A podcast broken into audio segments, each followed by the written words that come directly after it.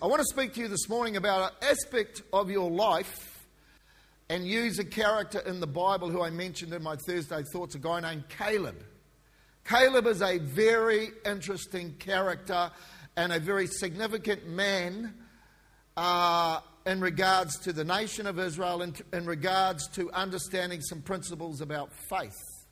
And whether you know it or not, if you are a Christian, you are called to walk a walk of faith. You're not called to walk your life through by what you see. Of course, you would be stupid not to observe what is happening around your world, but it should not determine uh, your outlook of the future or where you think your life should go. Uh, you're called to look at life through the eyes of faith, no matter what comes your way. A little bit like Amy coming and leading worship this morning, even though she has been challenged with her health. No, no, no faith tells her she wants to serve God. That might seem a little aspect, but there are many ways that you need to learn in your life to apply faith that we can learn from Caleb in order to live out your destiny. I'm going to read you a scripture. It's one I've read before. Uh, they don't have it uh, on the screen. You're not going to get it on the screen. But it's found in one, uh, 2 Corinthians chapter 6, 11 through to 13 in the Message Bible. Uh, we've done a whole lot of series on this scripture, but I want to bring it back to us a little bit this morning. So it says this Dear, dear Corinthians, Paul writing to the Corinthian church, one of the centers of the then known uh, Christian uh, strong places where God was moving and God was using and using to reach the, the rest of the world. Dear, dear Corinthians, I, can not, I can't tell you how much I long for you to enter the wide open, spacious, uh, wide open, spacious life. You see, Christianity is not a narrow, trapped life. Christianity is a life where you live a wide open space attitude towards life. Um, Caleb had that. Uh, we didn't fence you in. Some of our lives can feel like we are fenced in. Sometimes we can feel in life like maybe circumstances or even other people might be fencing us in. Paul is trying to tell the Corinthian church to get them to understand they are called with a destiny to live a life of wide open spaces where there is opportunity in your life. And um, uh, carry on. Uh, we didn't fence you in. The smallness you feel comes from within you. Your lives aren't small, but you're living them in a small way. Friend, you are never meant to live life in a small way. You are never meant to feel so low and terrible about yourself that you can't achieve wondrous and amazing things. You are destined by God to live a wide open space life. Hallelujah. Hallelujah. And not to live small. We all wrestle with issues of, with self esteem on our journey of life. But, friend, you are meant to wrestle those feelings down and not be trapped by them. Paul's trying to get the Corinthians to understand that. The smallness you feel comes from within you. See, if you have a struggle with feeling good about yourself, it's not the outside that's causing that. It's what's going on inside you. The issue is not outside whatever you're facing, the issue is what is inside of you. Jesus came to bring transformation and change us to deal with our smallness and make us understand through him we can do all things. You with me? Hallelujah. You know, um, too many Christians struggle with self esteem. Too many people in the world struggle with self esteem. They try to address their shortcomings with dressing a particular way, with owning homes, with this, this, and this. But the emptiness will never be filled from anything else but Jesus Christ. Hallelujah. I'm going to be good today. I'm going to shout lots. No, I'm not. So the, form, the smallness you feel comes from within you. Your lives aren't small, but you're living them in a small way. You live your life out of what's inside of you. If you have a smallness inside, it will affect your outside. And you will live to some degree trapped by that smallness. I'm speaking as plainly as I can with great affection. He's talking not to condemn, not to judge. He's talking because he loves this church. He loves these people and he wants them to change inside but you're living them in a small way. I'm speaking as plainly as I can with great affection. Open up your lives. Live openly and expensively. Hallelujah. Again, I want to use Caleb and take some principles that Caleb had learnt and outworked in his life in order for us to deal with the smallness within, and to live these lives that God has destined us to live wide open. Hallelujah. Why wouldn't you want that?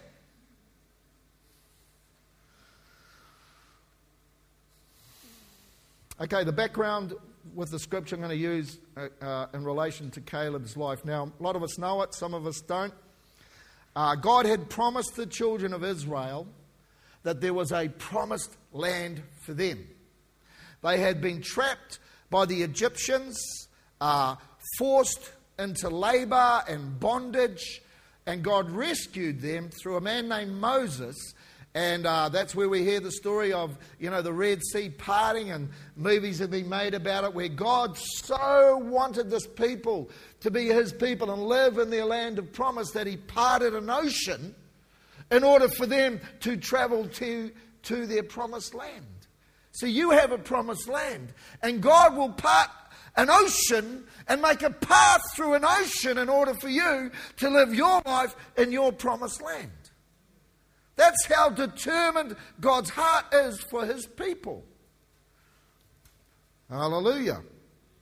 So there were these 12, but what happened was uh, when, there was a, when they were about to, they had escaped Egypt. Uh, they were in this place called the wilderness, and God was wanting them to go into the promised land, their land of promise that was their destiny. And He told Moses, Moses, you're going to go across the Jordan into the land of promise, the land of plenty and bounty. And um, Moses gets 12 guys, 12 spies. And actually, these 12 spies that he gets were 12 uh, incredibly important leaders. Each of them led one of the tribes of Israel. So Israel was made up of 12 tribes. And of those 12 tribes, there was a significant leader out of each that was sent across the Jordan to go and spy out the land. 12 men, Caleb being one of them. I'm going to read you the list of the 12 men because it's a very interesting thing. So the 12 men, uh, their names were Shammua, Shaphat, Caleb, Igal, if I'm saying it right, Joshua, Palatai, Gadil, Gadi, Amil, Sithor, Nahabi, and Giul. Probably all badly pronounced, but at least I tried. Here are these 12 men, all leaders of Israel all had had responsibilities and had been through the parting of the Red Sea, had seen God rescue them, had been brought to this place where God had done miracles, and they were going into the land that they all had heard about. This is why we left Egypt. See, God got you, and He rescued you if you are a Christian from a kind of a typology of Egypt. Because before I knew Christ, my life was full of bondage. My life was full of emptiness. And God rescued me from my Egypt through Christ, through Jesus, and has taken me on the journey to my promised land. So here are these 12 men. But here's the crazy thing. Of course, when they came back, 10 of the men all saw the promised land, all saw the wonder of what God wanted to give them, were overwhelmed by the strong armies of the enemy that would stop or try to stop them that occupied the land of their promise. But two men, even though they saw the giants, knew that God had given them this promised land, and Caleb being one of those. You with me? Got the background? And this is the crazy thing.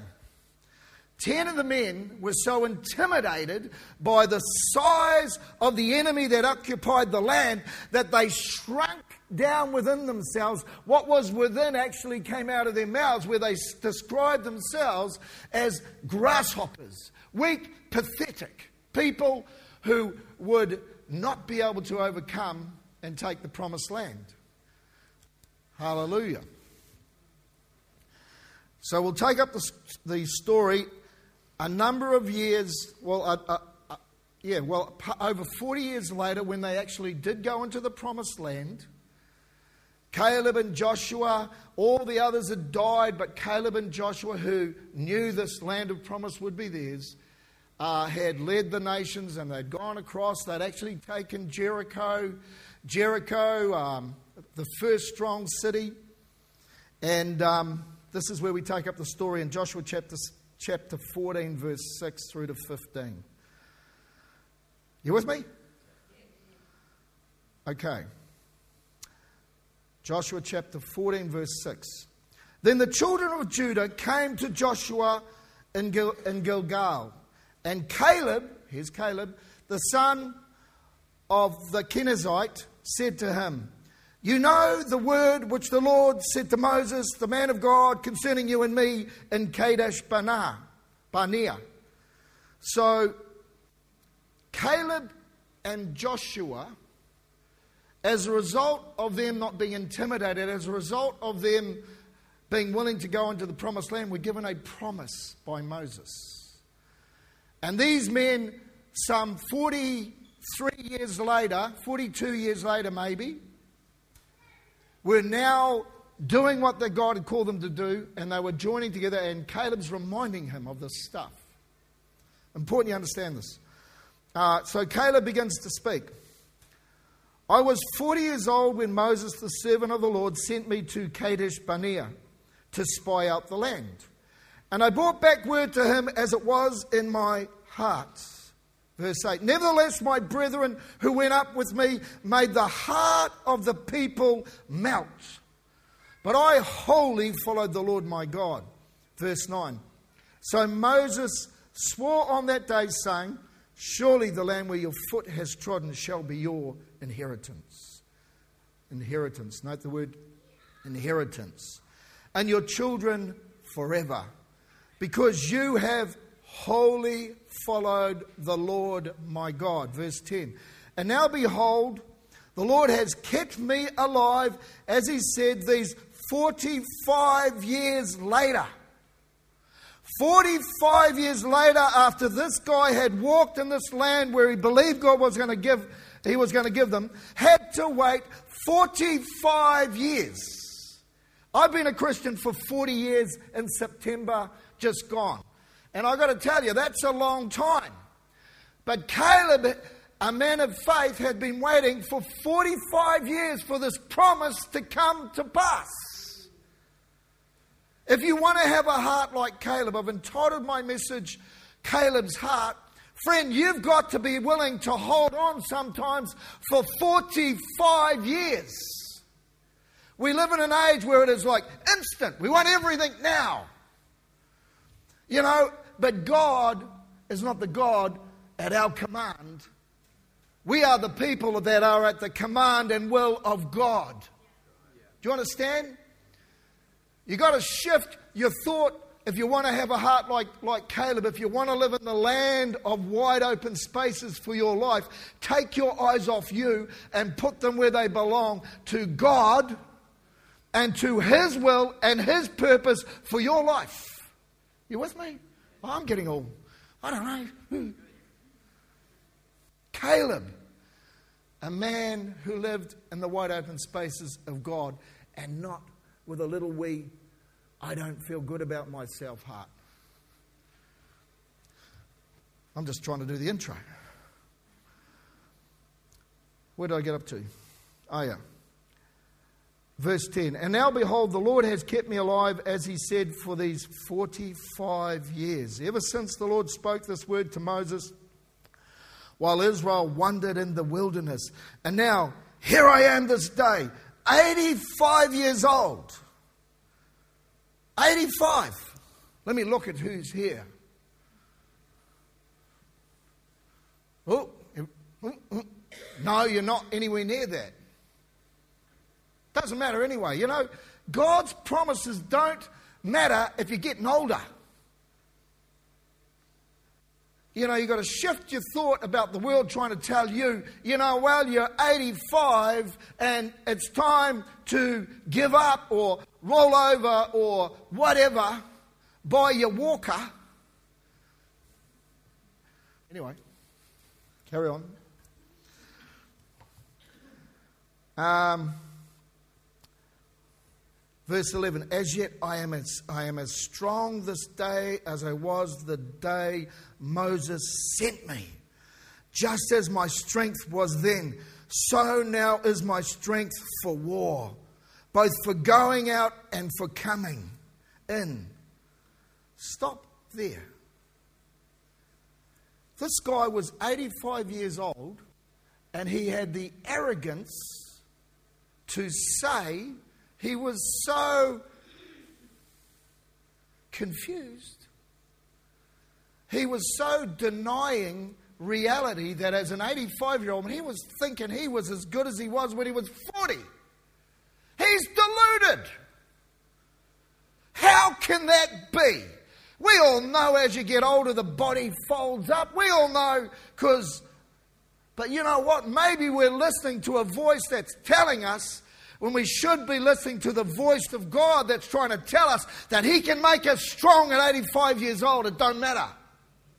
Do you understand? All the older people go, Amen. All the younger people don't understand. But you will.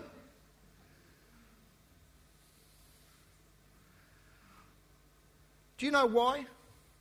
Do you know why that man had the arrogance or maybe the faith to say that his strength was as strong then.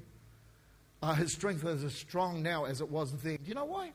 Friend, because his mind was locked up on what God had spoken to him. Because his mind was so centered on the promise of his promised land that it didn't matter that he was 85, it didn't matter that he was getting older, that he was driven because of what had happened when he had the word of God put into his heart. That's the power of the Word of God. That's the power of the promises of God if you will only believe it. Hallelujah. Can I have an amen for that one? It's not even where I'm going, but stop listening to the rubbish that's going on that's trying to tell you you aren't good enough or you are too old, or you aren't too smart, or you've wrecked your life because of the past. Doesn't matter. Doesn't matter. Because when you meet Jesus, everything else changes. Can I have an amen? Everything else changes. The heart of Caleb.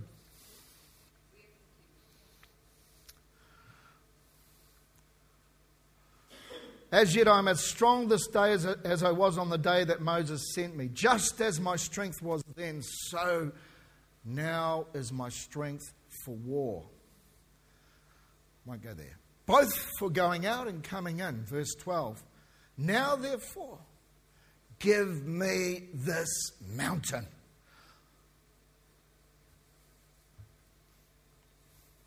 Of which the Lord spoke in that day. For you heard in that day how Anakim were there, this is the giants, and that the cities were, were great and fortified.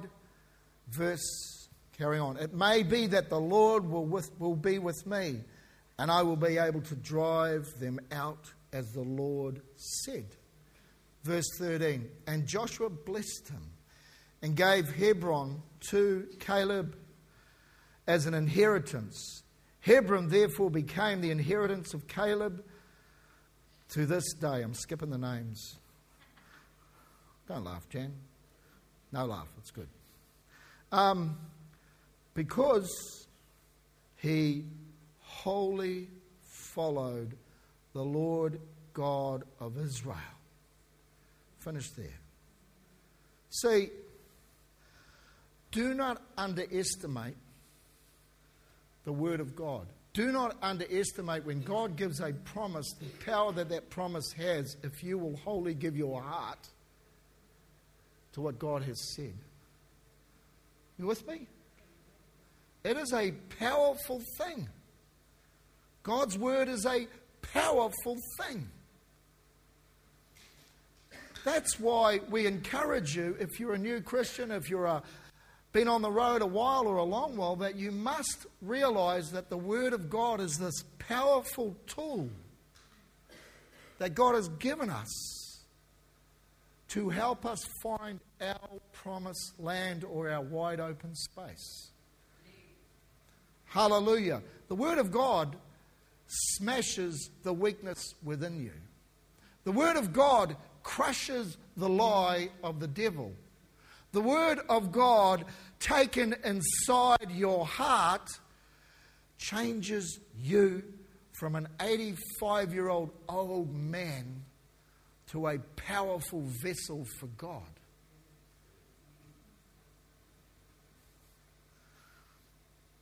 It says this of Caleb. Note what Caleb says at the beginning of what I've just read to you.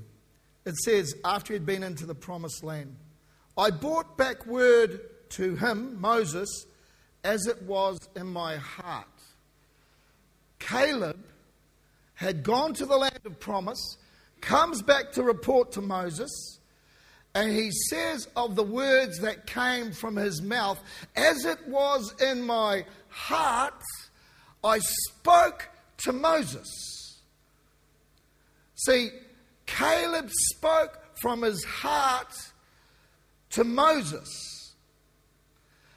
Caleb didn't try to pump up his words. Caleb didn't try to make something that was bad look good. Caleb, honestly, from the depth of his heart, spoke what was going on within him.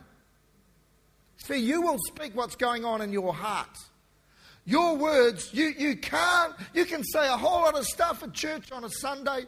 You can say words, but if they ain't in your heart, they are nothing. Because when pressure comes, when you see your giants, when you are trying to do your thing with God and take on your promised land, what will come out of your mouth is your re- reaction to whatever is going on. Caleb saw the giants, but there was a depth of God within this man that had no place for fear. It had no place for weakness. It had no place to think like a grasshopper. It had this ability to see the strength and the promise. Am I preaching to myself here? I don't know. You know, last week I had, uh, you know what I had? And I had to stay home upset my program. I have programs. and I sat on my balcony. It was a nice afternoon, if I can, a morning. And, um, you know, didn't even have to preach on the Sunday. Actually, you should listen to Pecker's message on Sunday. That was a fantastic message. If you haven't heard it, friend, you need to hear it. She convicted me. She used me as an example. She was harsh about me. But for the kingdom, whatever. Anyway, what am I talking about? Remind me. Hey? Sit on the balcony. And I just had been reading through um, the book of uh, Joshua. And man, I, I just was reading this passage that I just read to you, and man, it, I could not shake it off. I couldn't shake it off, and I just kept meditating on it all that morning, and I've been meditating it on there since then, and I still feel like God is trying to bring revelation to me, so I'm trying to give you what I think He's trying to say, but there's so much more in this understanding of this man called Caleb.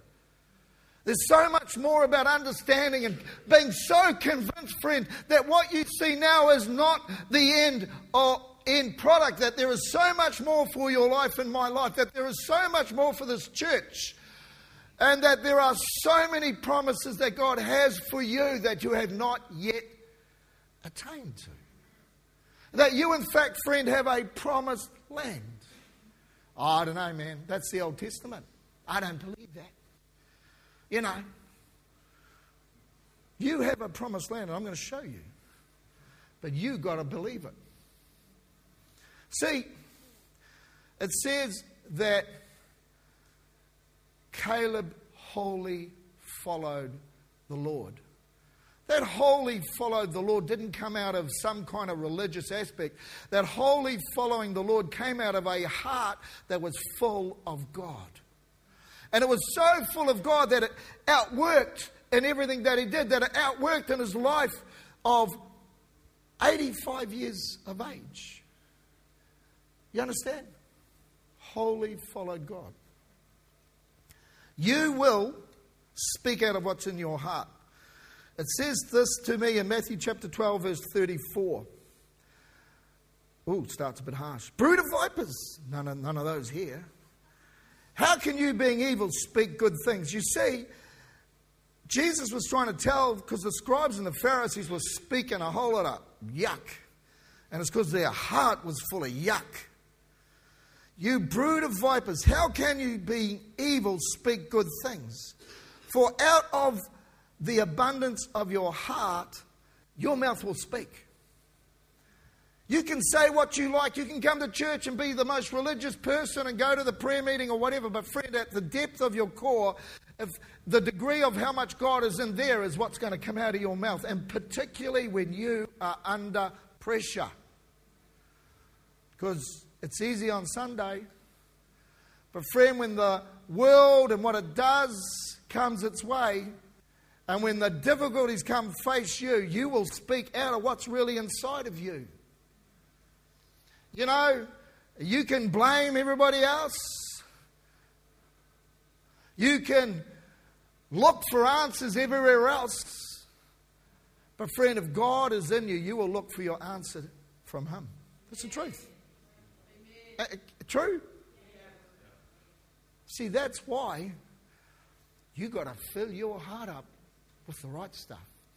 Your mouth will truly tell everybody else. If you don't know it, everybody else will know it. From the abundance of the heart, the mouth will speak. Notice what um, it says about what um, Caleb said in Numbers 13:30. This is Caleb. So remember, he'd been to the promised land. We're going back a bit now, and I want to show you what he said because what was in his heart to everybody else. Then Caleb silenced the people before Moses and said, We should go up and take possession of the land, for we can certainly do it. See, Caleb didn't speak from anything else other than what was in his heart. Ever heard that word, uh, you know, when somebody might say, ah, you know, this will show us what's really in your heart. Ever heard that kind of saying when we see somebody going through something and then, you know, people make the comment, well, we'll really see what's going on in their heart through this. That's the truth. That's the truth. You'll speak what's really inside. It's a little bit scary. I feel convicted already. Now, what did the other 10 say? See, you've got two, and in particular Caleb, who was full of God, because it tells us, and he even himself knew that. He said, Man, I just spoke was in my heart. I just told Moses what I thought because it's in my heart. I loved it. The other day we had a meeting about the sponsorship kids. And we're looking at our website because we're trying to, you know, grow that thing. And um, Darren had written on the website. How many kids? What? He said that we were going to get 500 children sponsored. And I'm like, no. 500 kids. You need your head read, bro. And I said, oh, we've got to drop that baby down.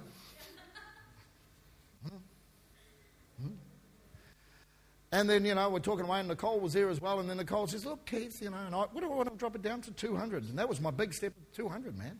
We're at about 38 now.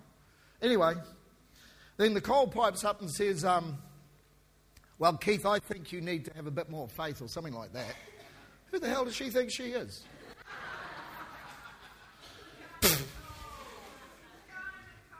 I put all these kind of people around me, Shay, man.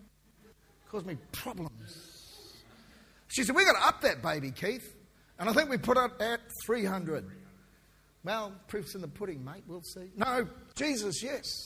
But my point is can you remember Sam Childer? Who enjoyed Sam Childer? Can you remember one of the themes behind his message was, and he repeated it a number of times, he said, Here's the thing. If you want to achieve what God has for your life, you need to gather around you serious people. You remember that? And see, Caleb was a serious cat. Interesting that they, they would challenge my faith because they're serious. Were you serious? Get your head read. No. You do not need people around your life who speak negative and tell you you can't. Do you understand? That's why, if you're not getting it here, go to another Blinken church. If you're not getting challenged about the truth of the wonder of what God can do in your life, you need to go somewhere else and get it. Because, see, there were 12 leaders, and 10 of them were weak in their heart. Is the truth of it. Because this is what they said. Numbers 13 33. And there we saw the giants, the descendants of Anak, came from the giants. And we were like grasshoppers in our own sight. And so we were in their sight. See, that in itself is shocking because those men themselves were denying them of their inheritance, in actual fact. But the even worse case of the ten men was the effect they had on an entire nation as leaders who were meant to speak life and be serious about the things of God and have their whole heart for God were not. And the point about you is you influence people. You influence people. And if people come to you about the things of God, and if you are a ah, negative, you need a slap from God.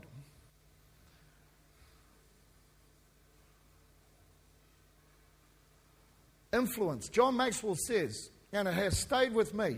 I love John Maxwell. He's a great leadership, Christian leadership teacher. I read some of his stuff four or five times a week out of his devotional because it feeds me, because he's a serious man about the kingdom, and I want to gather around my life serious people. You with me? See you later. That's all right. We'll let you go. Safe flight. See you again. Anyway, what was I talking about again? Serious people. I hate it when I get a message from God and I don't know where it's really going. And you say, well, that's all right, neither we, Keith. Do you know that you're going to influence, even if you are an introverted, shy person, according to sociologists that John Maxwell quotes, you will influence 10,000 people in your lifetime. 10,000. You will influence 10,000, even if you're shy. And you see, how will you influence them? Well, you'll influ- influence them by what you do, but man, you will influence them by what you say. Because you are a person of influence. And you will speak out what's in your heart.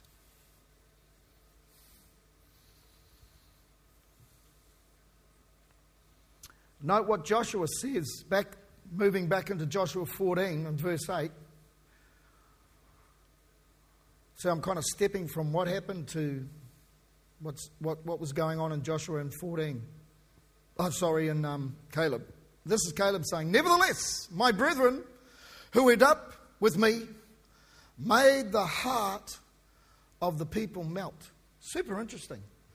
Nevertheless, so he'd told them what he'd said, and now he's saying what these other dudes said. Because they were speaking out of what was in their heart. And what was in their heart caused the people to note the word melt.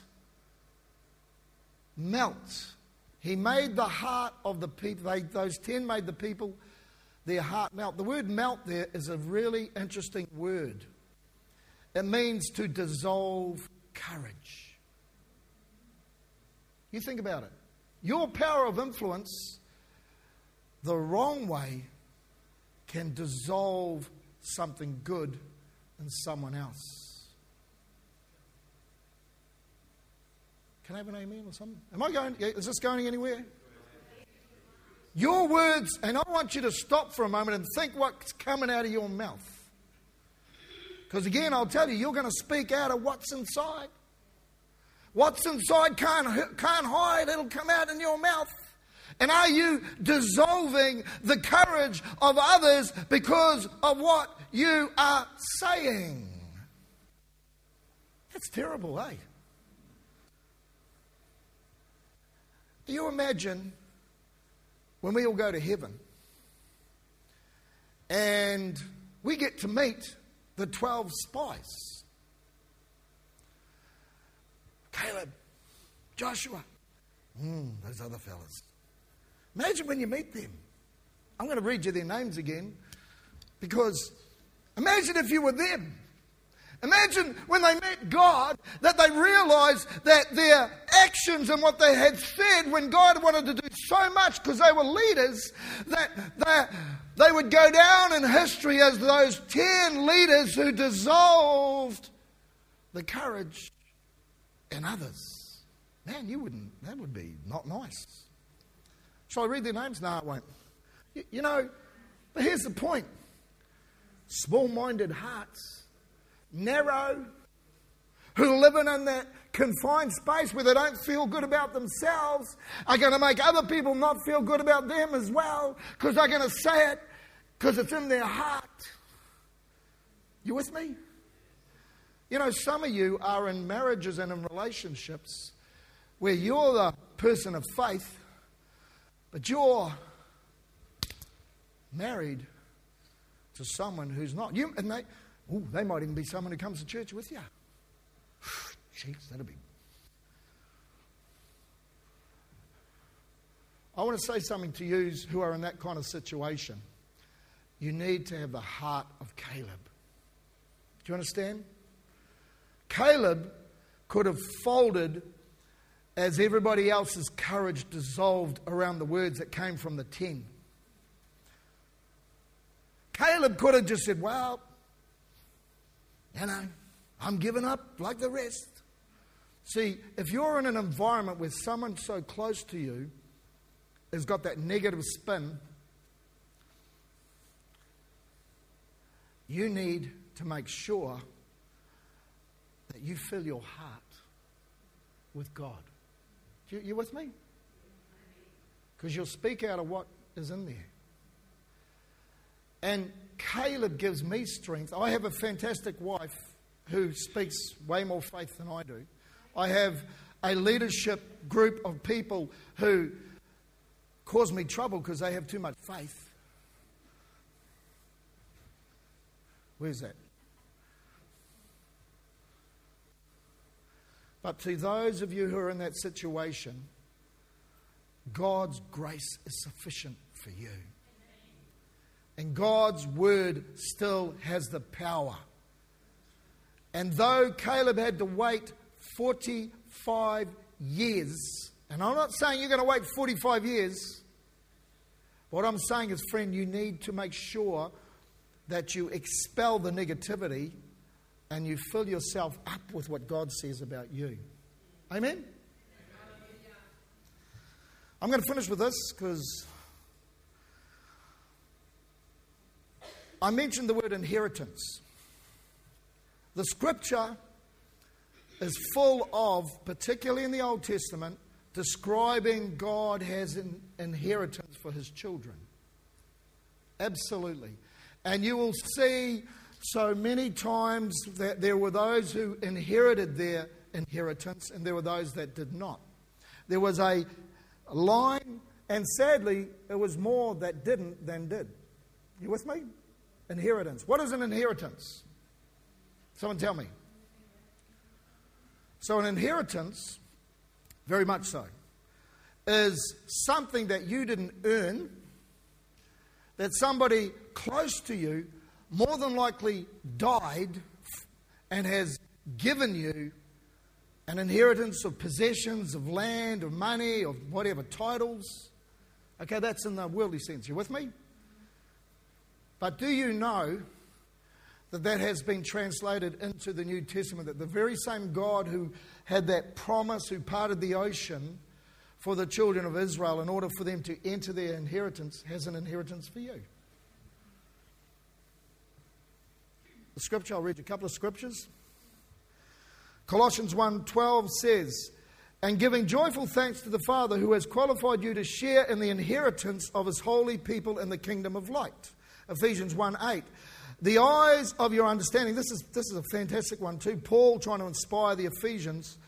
Uh, and he was saying, I pray, and then it says it's that the eyes of your understanding be enlightened, that you may know the hope of his calling and what are the riches of glory of his inheritance to the saints. Same word. Galatians 3:29. And if you are Christ, then you are Abraham's seed and heirs according to the promise. You have an inheritance. But do you know what it is? Well, I wouldn't mind a nice little house on the lake. Is that what it's talking about? Someone, what, what's your inheritance? Yeah. You got that for free. You got it. Yep. The Bible is the last will and testament, in particular the New Testament, is the last will and, test, will and testament of a dead man who rose again. Jesus died and wrote a will full of your inheritance. Super interesting, eh? The dead man recorded. Of course, he's alive now, but you have an inheritance. And that inheritance is full of lots of things like peace, hope, blessing, healing. Any more? Tons of stuff. Hmm.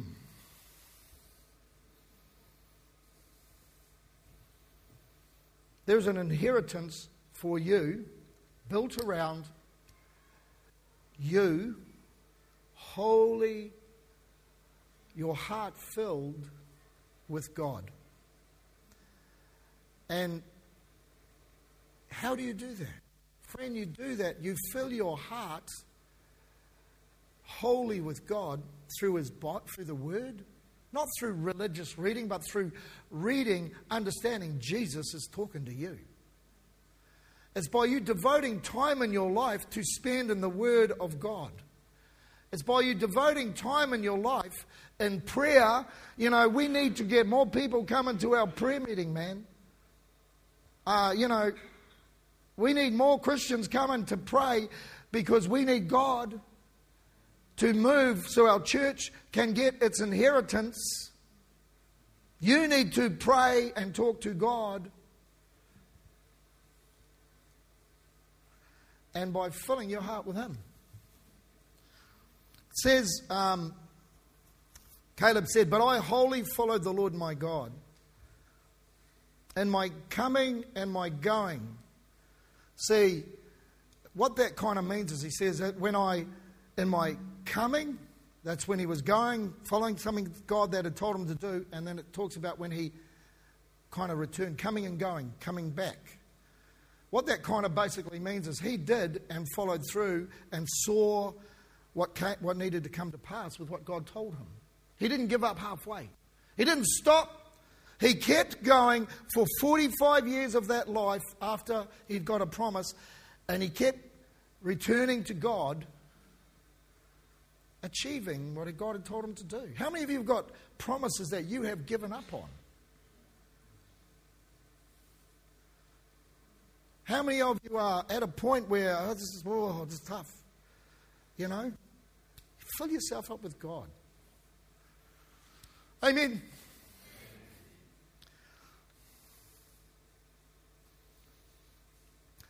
Joshua, uh, sorry, Caleb, and I'm, not, I'm only going to open this up a little, then we're going to finish. Caleb said this to Joshua Joshua, give me my mountain.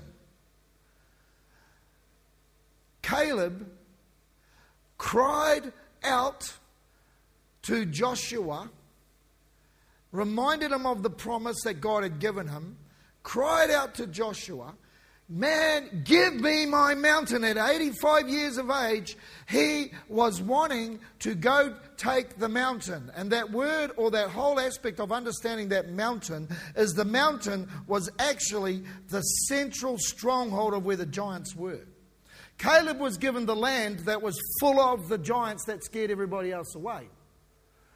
But at 85 years of age, Caleb was coming and saying, Dude, give me that mountain because I want to go kill those giants. And I have the same strength I had back then, and I'm going to slay the giants that occupy my promised land. You see, God's promised land is not something that you just kind of roll on in and woohoo hoo. God's promised land is something that you need to go to war for in your life because it talks a lot about war and warring against the giants who, who hold your land. I don't know what they are. Go back to the little thing you might feel in your heart. Well, that's the giant, friend.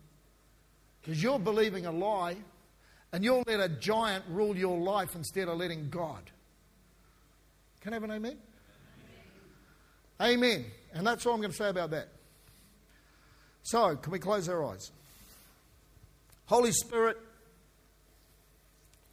you are the power, you release power in our lives. You give us strength, you anoint us, you guide us, you lead us, you teach us, you, con- you convict us. I pray this morning, Lord for each and every person listening to this message